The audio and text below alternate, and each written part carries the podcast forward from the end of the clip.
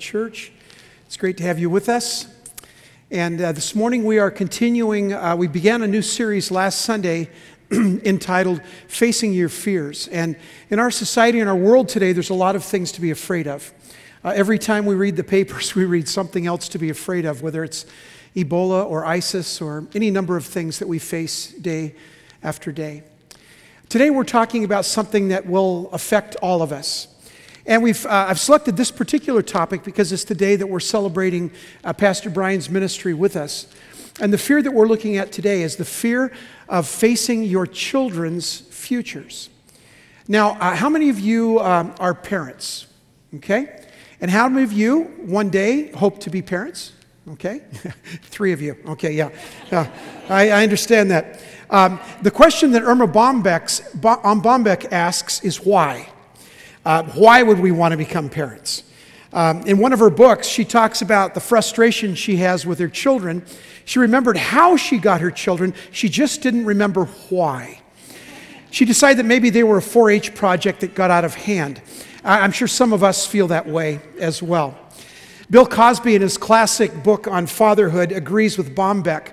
He says, Having a child is surely the most beautifully irrational act that two people in love can commit. Later, he writes, I don't care how bright people are, I have yet to receive a sound reason that would move a man to go find a mate and say, Let's have one of these. Parenting is hard work, it is beautifully irrational, hard work. And this morning, when polled, parents are asked by George Barna, parents are asked, What is your greatest fear? Parents always say the same thing My fear is of my children's future. What will they face? What difficulties and problems will arise for them? What is our world going to be like? Are we going to be nuked? Are we going to be destroyed? Is there going to be a, a warfare of, of, of germs and all kinds of infections in our world? What are our children going to face? This last week, uh, I received uh, two emails from former uh, youth, uh, youth group members. Now, when I say former, I mean former. Uh, I was a youth pastor uh, from 1992 to 1994 in San Diego. And we had a large youth group at that church. we, had, we had 100 high school kids. And um, what these kids have done, now they're not kids, they're grandparents, most of them. Uh, what these people have done, though, on Facebook, I'm not on Facebook. I, uh, my wife says I'm on Spacebook. But uh, on Facebook, they have created a group, and 60 of those former high school youth group students are on Facebook in a group. And they talk about the old days back in Mount Miguel and all of those kinds of things. But so that's kind of fascinating that they're all in touch with, each other. Here it is, 40 uh, some years later. So um, I got two emails last week. One was from Arlene. Arlene uh, uh, told me in her email how much those years meant to her. And uh, Pastor Brian knows when he gets these kinds of emails or phone calls or texts how important they are uh, to uh, keep you going. Uh, she said, You know, my life is great. I'm a grandmother now. My children love and serve the Lord. My grandkids are being growing up in Christian homes. You know, I love my husband of 30 some years. You know, it's just really great. Arlene Hudson, you remember her. And so you have that email, you say that, you know, thank the Lord I was able to be a part in that. And then I had another email. And that other email was from a young man that was in our group. He wasn't from a Christian home, from a very rugged home, in fact. Back in the early 70s, there was a lot, just like today, a lot of drug abuse and problems and things like that. Mike was raised in that kind of an atmosphere. And I remember the night on a Wednesday night when he gave his heart to Christ. It was so real and genuine, but boy, he had a hard struggle. Well, I just got an email from another member of that old youth group that last week Mike Mifflin was arrested on charge of murder in California. And I think to myself, first of all, I was just devastated by that, but I think of, I think, all these kids that I had in youth group, all these kids that um, I was able to share the love of Jesus with. Um, no matter how much we put in them, right, Pastor Brian, no matter how much you do, they still have a choice. Kids still have a choice. They have a free will. And, but, I, but I remember that, that, that man, the, the parents of those kids when they were younger had so much hope and so much promise. But how things change. I think that's every parent's fear is that somehow our kid will take a wrong turn, make a wrong decision, a life altering decision, will go in a direction that will literally ruin their life. We have to look at parenthood as something that's both wonderful and challenging, and we all do. Now, we're no longer, I mean, we're always parents, but now we're grandparents. And I think Bruce Heimke's told me after the first service, he said, remind them that uh, being a grandparent is a reward for not having killed your kids. So that's, that's a good word. And, uh, but, but there's something about being a parent, a grandparent. How can we help our kids go on the right path? Now, we have it around our church, we have baby dedications. In fact, we were supposed to have one in the first service, uh, but that baby unfortunately is in, in the hospital. It's a new family. Most of you wouldn't know them. And uh, we have these dedications. But when we have these dedications, we, we really take it seriously. We, we take this baby, and we've done this, I, I added up, we've, we've had over 130 baby dedications in the 14 years I've been your pastor. Can you imagine? That's incredible. And so we hold these babies up and we say, Behold what manner of love the Father has given us, that we should be called what? The children of God. And so we are. So we have these wonderful things. We have all kinds of children on this side. Our youth meet on this side. And we recognize that as a church, our commitment is to help these kids not only understand how much Jesus loves them, but to help them stay on the path. So here's the, I'm going to give you the sermon sentence right now, and then I'm going to spend the rest of our time just kind of giving you some scriptural truth. This. Here's the message I want to give to every parent every grandparent, every godparent, every aunt, every uncle, every one of you that has anything to do with kids, and that's all of you. Here's the word I want to give to you it's this. We need to realize that there is a war going on for the souls of our children. Our culture, influenced by the great deceiver, wants the minds and the hearts of our children. Let me share that with you again. Parents, grandparents, we need to realize that there is a war going on for the souls of our children. Our culture, influenced by the great deceiver, wants the minds and the hearts of our children. Now, there's a biblical precedent for this in the Old Testament. Those of you who have been around the church and the Bible and church uh, a good part of your life know the story of Moses. Uh, Moses was the great deliverer. Uh, God tapped him on the shoulder, and after 40 years in the wilderness, God said, I want you to go and deliver my people, the Israelites, the children of God, deliver them from Egypt. They had been in bondage in Egypt for 400 years. I want you to go and deliver my children, the children of God, from Egypt into a promised land. Moses says, I don't know how to do that. I've been in the wilderness for 40 years just living with goats. I don't know what to do. God says, I'll give you what you need. In fact, God says, the, the only thing you need to remember, Moses, is this what my name is. Every time you pray, you remember my name, right? My name, Jehovah, means I am that I am. Literally, that means I am with you. Moses, my very name is I am with you. Okay, so remember that. So Moses says, Okay, I'll go off with his brother Aaron. He goes off and he goes to Pharaoh and he says, Pharaoh, I've got some good news and some bad news. Uh, the, the, good news is um, um, you're a great Pharaoh. the bad news is I want to take a million of your slaves and take them to the promised land. How does that feel? Pharaoh said, Are you kidding me? I mean, how do you think I built the pyramids, right? I mean, I need these million Jews to do my work for free, and no, I'm not going to let them go. But God says you're supposed to let them go. Well, I'm not going to let them go. I don't believe in your God. I don't believe in your Jehovah. Forget it. I'm not going to happen. Moses says, if you don't do it, God's going to get mad. And when he gets mad, he said there's going to be 10 plagues that are going to fall upon the people of Egypt. And Pharaoh basically said, bring it on. No problem, bring it on. I can handle that because I don't believe in your God. Well, the plagues start going on. And every time there's a plague, Moses goes back to Pharaoh, says, Pharaoh, what do you think? Are you ready to let my people go? And he says, No, no, no, no. He's stubborn, stubborn, stubborn. And, that, and then after the, the, the, the plague of locusts, right, that'll get your attention. Finally, he's ready to remit. And here, Moses comes to him and said, Pharaoh, now will you let my people go? And here's what happened in that conversation. You find it in Exodus chapter 10, verses 8 through 11. This is what happened. So Moses and Aaron brought back to Pharaoh, were brought back to Pharaoh. All right, Pharaoh said. Basically, he said, I give up. All right, he told them. Go and worship the Lord your God. But who exactly will be going with you? Moses replied, Well, we'll all go, right? Young and old, our sons and daughters, our flocks and our herds. We must all join together in celebrating a festival of the Lord. Pharaoh retorted, The Lord will certainly need to be with you if I let you take your little ones. I can see through your evil plans. He said, Never.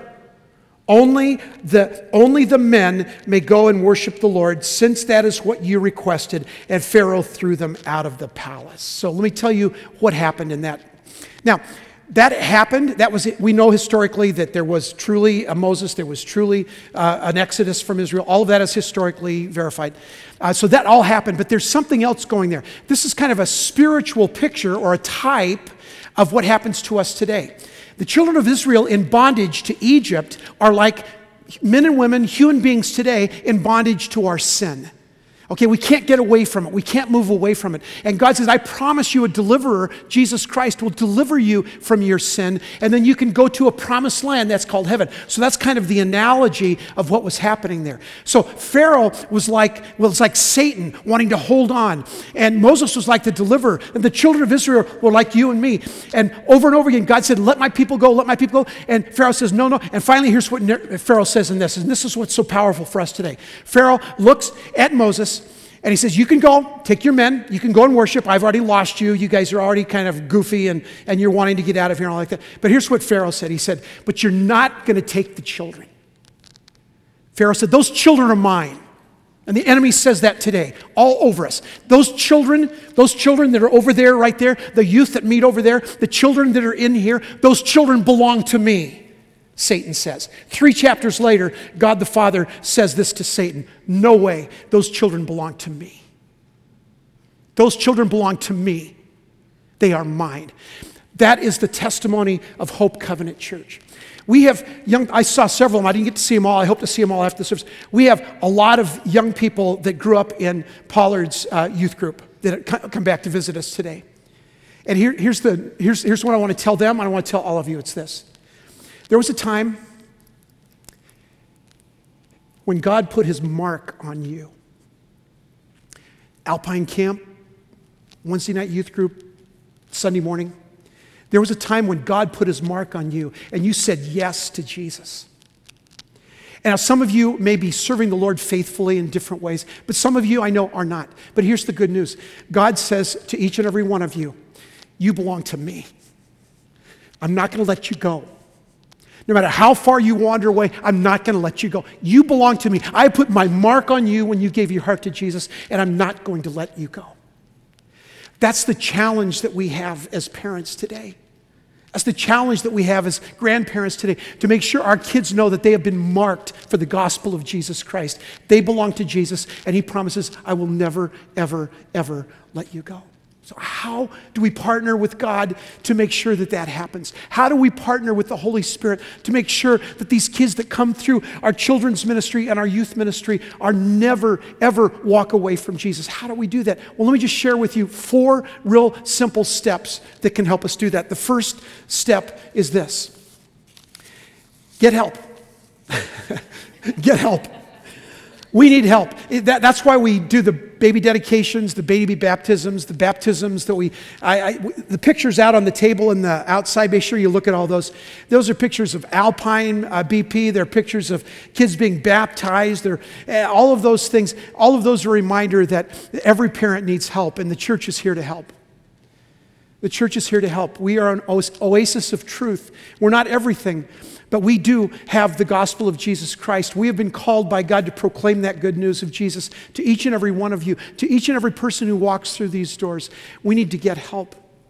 Now, how do we get that help? Here's a great passage in Psalm 127. Listen to these words.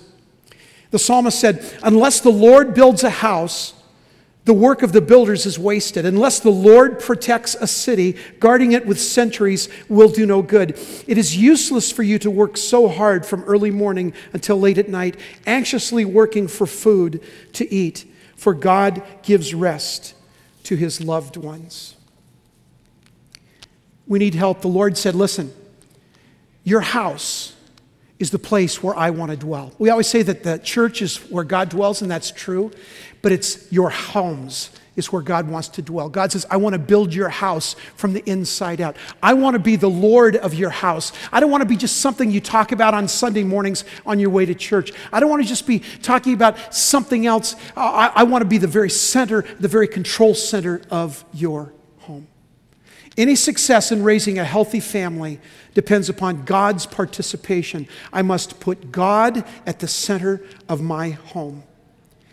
Howard Hendricks writes You will never pull off the assignment as a parent without the Lord. You will never succeed even though you redouble your efforts by getting up earlier and staying up later. Parents, we need to chill out around this parenting thing. We are not the chief architect and builder of our homes. God is. He can't work, we can't work hard enough to make our family succeed. This paranoia, panic stricken hyperparent syndrome is not good. Here's the message of the Bible God is God and you are not. you are not God of your home. You are not God of your life. You let God be God. Surrender our lives, our homes, our children to the Father who loves them.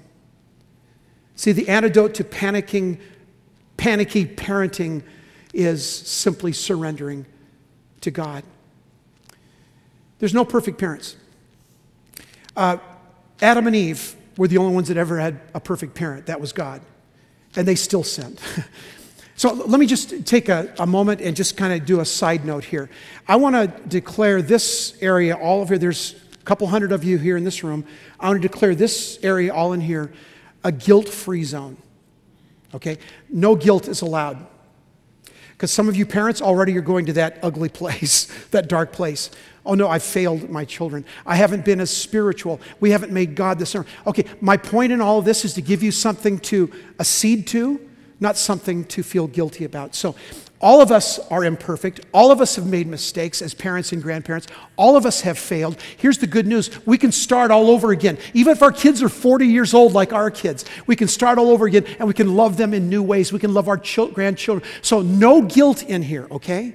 This is only about what can I do starting today to make my life, my children, my grandchildren followers of Jesus Christ. Okay, that's why we're here. So, step number one, we need help. So, here's two questions I want to ask you, parents and grandparents. Question number one is this How close is your life and your heart to Jesus? What steps every day are you saying I'm going to take in order to be more in love with Jesus and more in love with His church? What am I doing every day? See, if you become the right person, if you become the right child of God, if you become the right Christ follower, then guess what? All these other things kind of fall into place. But too many people are trying to build a godly house without God in them. We need to ask our question what can I do to take a step closer to Jesus? The second question we need to ask is this Are you turning to God's word for divine help and guidance? Are you turning to the book, to God's word for divine help and guidance? I mean, come on. Dr. Phil, Oprah, Nostradamus, these people know nothing. You know, when it talks about a, a, Christian family, we need God's guidance and help. We need to make God the center of our home. So, step number one, get help. Step number two, know your purpose. Know your purpose.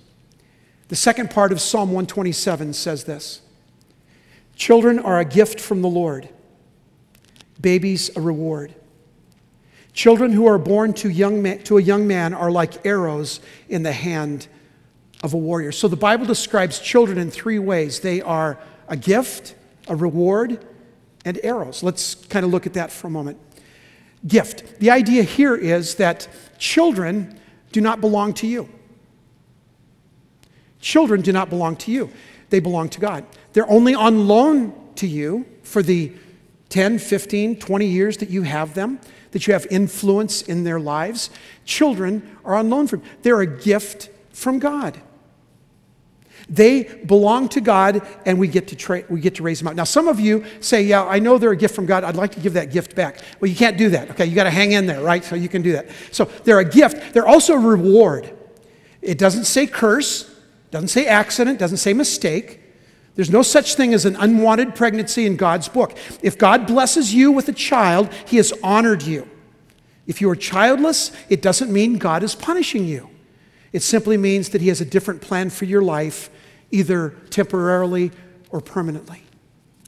And children are arrows. The word picture here is of a warrior drawing back his arrow and his bow and aiming at a very specific target. He takes aim and releases the arrow in the direction of the target.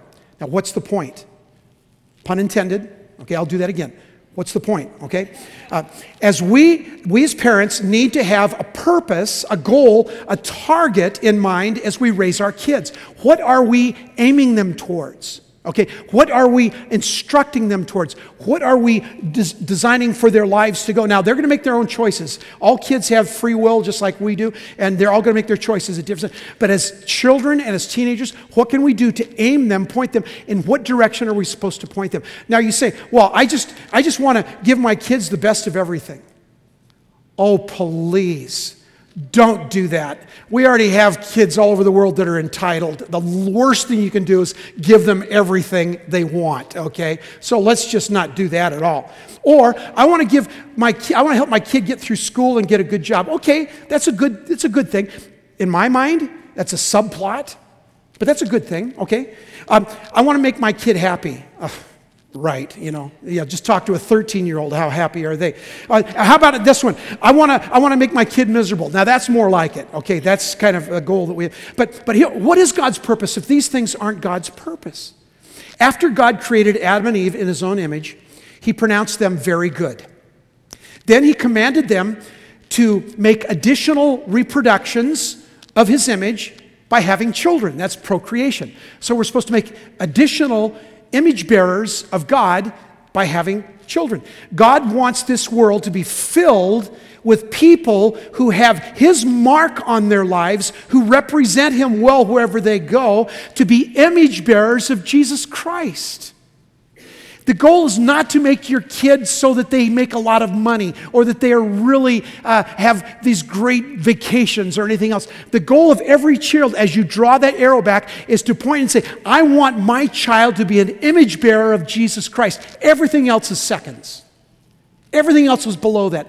Because when eternity starts and when your life is over, there's only going to be one thing left it's what have you pointed, what direction have you pointed your life? We want to create image bearers of Jesus Christ, and we do that by making Jesus the Lord of our homes as well as the Lord of our lives. We have friends um, that live in Oregon, uh, Elaine Perks. They were in our church back, the, that first church I served uh, at Mount Miguel in San Diego back in the uh, late 70s, early 80s. They were in our church, they had two teenagers uh, when they came to us. And so I had both of those kids in confirmation Timmy and Mary Lynn. Now, it's hard to say this out loud, but those kids now are in their late 40s, and uh, they're not kids anymore. But here's the deal. Uh, Mary Lynn, uh, she married a guy, and they have how many, four kids or something, and they have a wonderful family. They love the Lord, they serve the Lord. Christ is the center of the house. But their other son, Timmy, who had in confirmation, great kid, very smart kid, Timmy now is one of the top executives for a little company we like to call Nike. Uh, he makes seven figures a year. He has everything he could possibly want. He's told his mom and dad, you know, when you guys are old and drooling, we'll still take care of you. You know, we got lots of money and stuff. Lots of money for his kids, all kinds of popularity, flies over the world. He is responsible for building Nike stores everywhere in the world except the United States. his territory is everywhere else except the United States.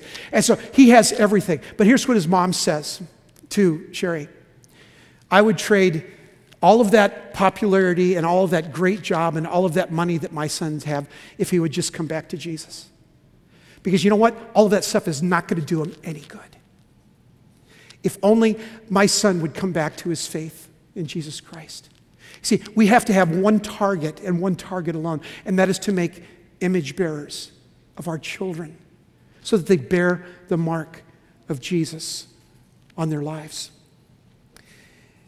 In Deuteronomy chapter 6, we read some verses. Um, this is after the Exodus. They got to the promised land. Things are settling down for the Israelites, and, uh, and God said, Okay, now I need to give you some instruction for your children because, you know, we've been out in the wilderness for 40 years. We're going to settle down now. Here's what I want you to know about your children. And so you read this in Deuteronomy chapter 6. Your, you, your children, and your ga- grandchildren, okay, must respect the Lord your God as long as you live. Obey his rules and commands I give you so that you will live a long time. There's a promise there. Then all will go well for you, another promise, and you will become a great nation in a fertile land. So that's a wonderful promise, a, a beautiful promise, but let's don't forget there was a condition to that promise. The condition was verses 5 through 7, and it's speaking to the parents, the grandparents, the godparents, the aunts and uncles. Here's what he said Love the Lord your God with all your heart, with all your soul, with all your strength.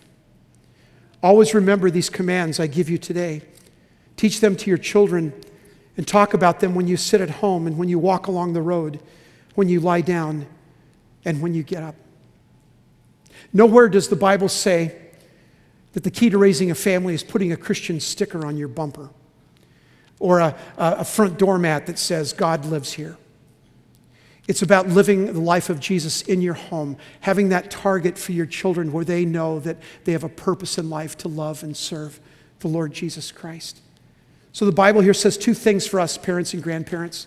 Number one, moms and dads must love God without reservation, with all your heart, all your soul, all your strength. And moms and dads must pass on that love for God at home to their children. And so I've told you this before, I try to tell you this once a year. Make sure that you teach your children how to do math, okay? If you want them to succeed in life, teach them how to do math. Make sure you teach them how to brush their teeth. Nobody wants somebody who doesn't have teeth anymore. Teach them how to play soccer or a real sport, you know, like football. Teach them how to play baseball. Teach them how to be respectful to adults. Teach them how to clean up their rooms. Teach them how to do the right things. Teach them all these things. Teach them all those things. Those are all good things. But listen, please hear this from the bottom of my heart with everything I have in me. You've got to teach them about Jesus. It drives me nuts to hear a parent say, Well, my kid, when they get old enough, they'll decide whether they want to know God or not. Are you kidding me? You spend time teaching them how to brush their teeth and you don't teach them about Jesus? Are you kidding me? It's the most important thing we could ever do. Do all of those things and do them with clarity, with beauty, and with skill. But you teach your kids about Jesus. Nothing will ever replace that. There's one last step, and this last step is for all of us, and it's this never give up. Wear knee pads. Get on your knees and you pray for your kids. We have, um, um, this, at the first service today, we were supposed to dedicate uh, a baby. Next Sunday, we're dedicating uh, Anthony and Rachel's baby, little Nora. Uh, I look back over my notes. Over the 14 years I've been your pastor, we've done over 130 dedications, 130 babies, where we lift them up. We, we take this seriously as a church that we say there is so much potential, there's so much beauty in this little child. All of us realize that someday they're going to be 13, okay, and it's going to look completely different. But right now, this looks so perfect. What God wants you to know today is that you should never, ever give up. When you feel like you failed, ask forgiveness and start over. When you feel like your kid is far away, doesn't want anything to do with you, say, they say they hate you, when you feel all, you continue to love them and grace them, and you continue to teach them about Jesus. You do everything in your power, but you never, ever, ever give up. I want to give you just a word of encouragement as we close this morning.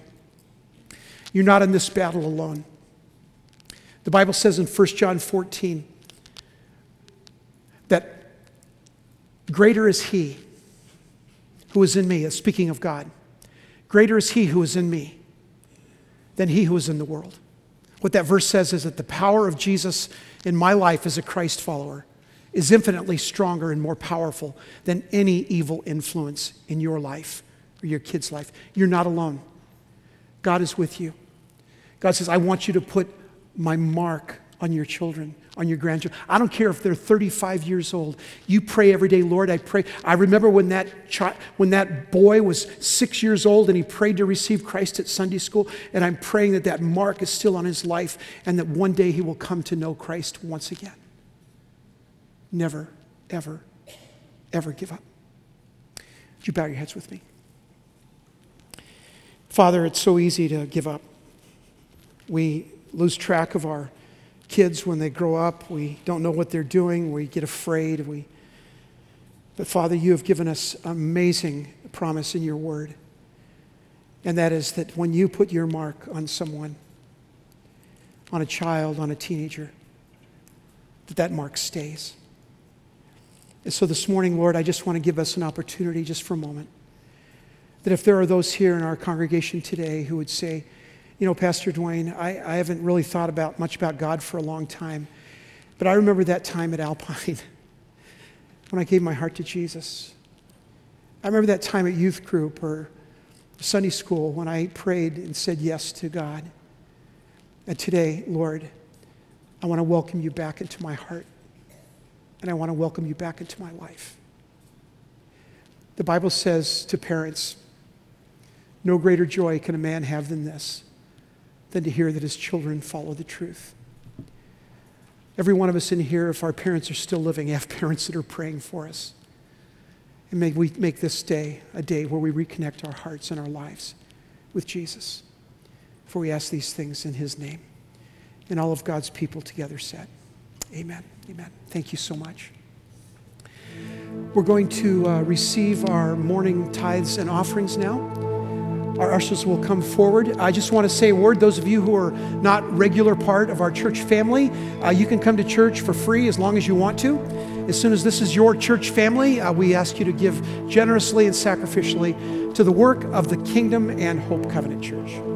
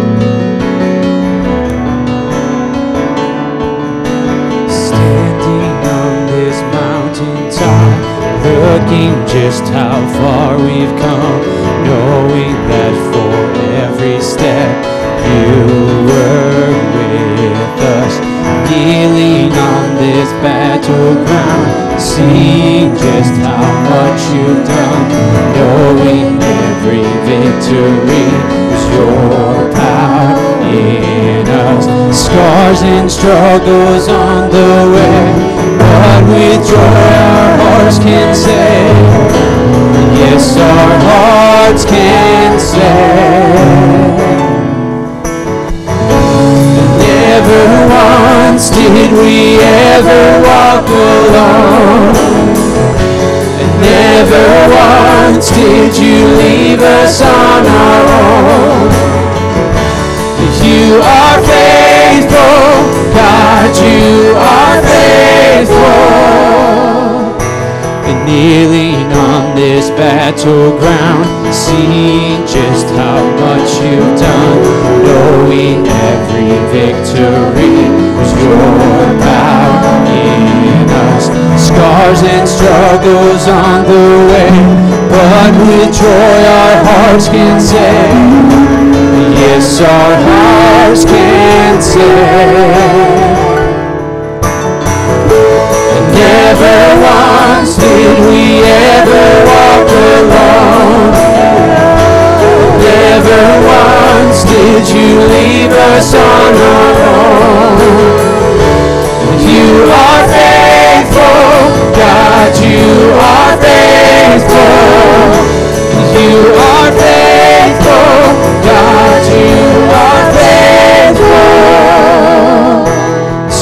And struggles on the way, but with joy our hearts can say, and never once did we ever walk alone. Carried by your constant grace held within your perfect peace. And never once, no, we never walked alone.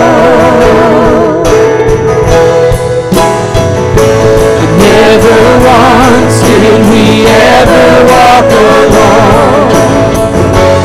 Never once did you leave us on our own.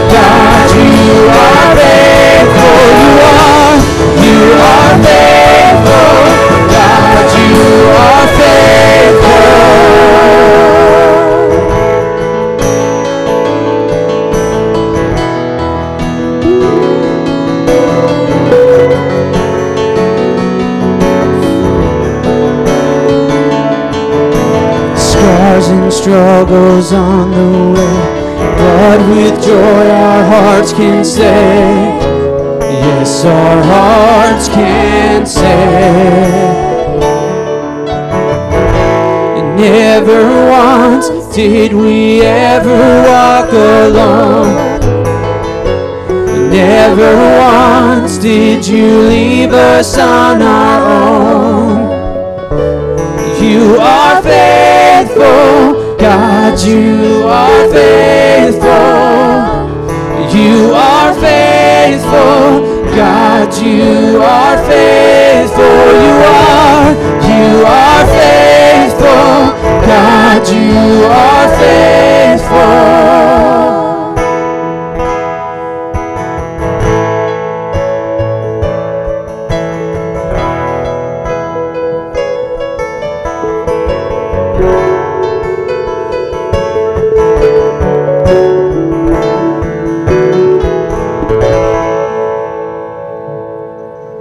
Invite you to be seated. I'd like to ask uh, Brian if he would to come up here and join me at the front. Um, we wanted to have kind of an open mic, but we thought, you know what?